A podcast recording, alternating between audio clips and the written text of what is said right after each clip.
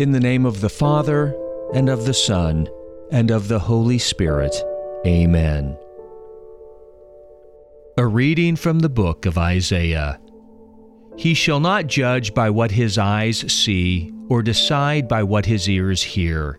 But with righteousness he shall judge the poor, and decide with equity for the meek of the earth. And he shall smite the earth with the rod of his mouth, and with the breath of his lips he shall slay the wicked.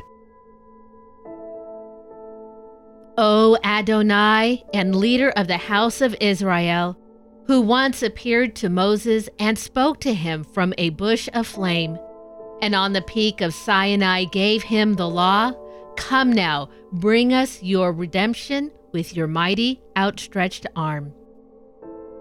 Our Father, who art in heaven, hallowed be thy name.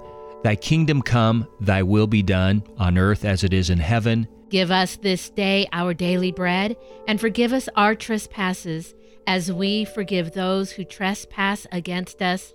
And lead us not into temptation, but deliver us from evil. Amen.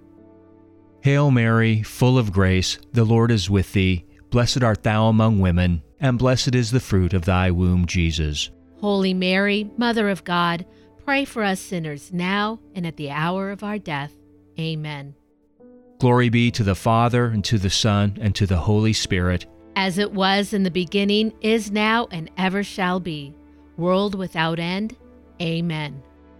In the name of the Father, and of the Son, and of the Holy Spirit. Amen.